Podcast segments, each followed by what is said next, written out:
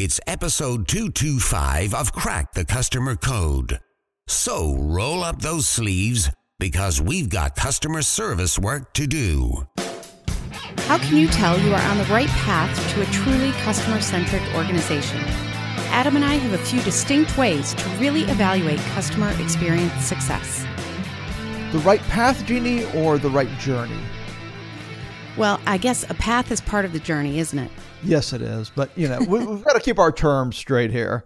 Well, but truly, one of the things is it's about checking in and sort of stepping back and looking at your long term strategy, not short term, and saying, are we firing on the right cylinders?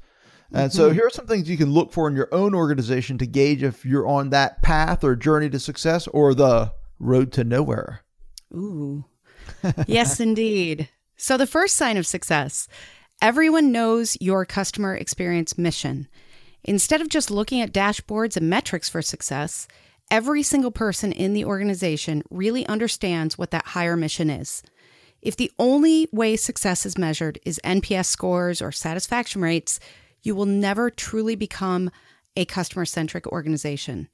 What experience is everyone striving to achieve for your customers? That's a key ingredient to a long term vision.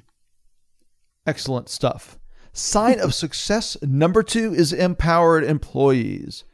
And Woo. there's a few keys to empowered employees, but uh, some of the stuff you can look for is they know how their work impacts the overall customer experience. And they have the ability and they do take action to make sure that customer experience is always as powerful as possible in real time in the moment. Uh, they have ways to provide feedback to change processes and rules that they know don't work for customers. So they have a voice in the overall experience and in strategy. And they know how to deliver because they've received the right training and the ongoing support to make it happen. So not only do they have the authority to act, they have the training, the knowledge, the skills to act in the right way at the right time. I wanted to like underline everything you just said.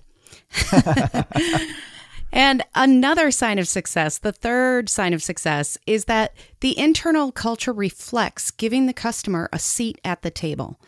Projects and workflows and innovations, they include using customer feedback as part of development. And your customers are invited to provide input and co create with your organization. Goals might include what's in it for the customer and then outcomes are measured against customer needs, not just business outcomes. Woohoo! All right. And so, of course, there's no perfect uh, method here, there's no perfect outline.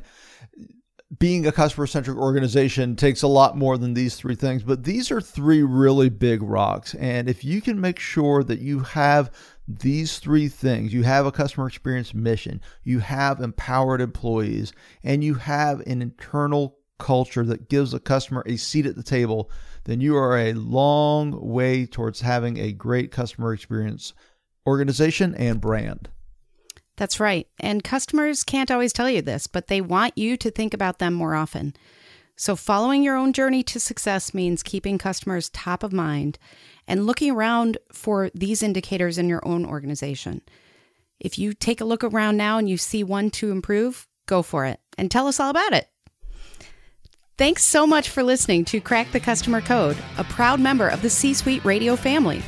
If you like C Suite Radio, then check out C Suite TV and watch in depth interviews with business content for C suite leaders and entrepreneurs and it's all on demand. Get insider secrets by going to csuitetv.com. And make sure you learn more about Adam at customersthatstick.com.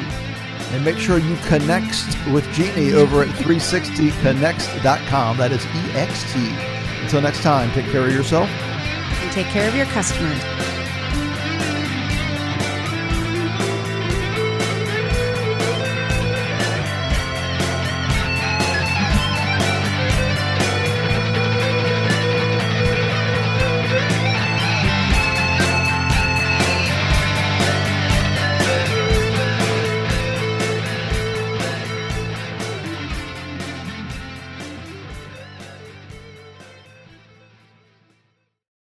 This podcast is a part of the C Suite Radio Network.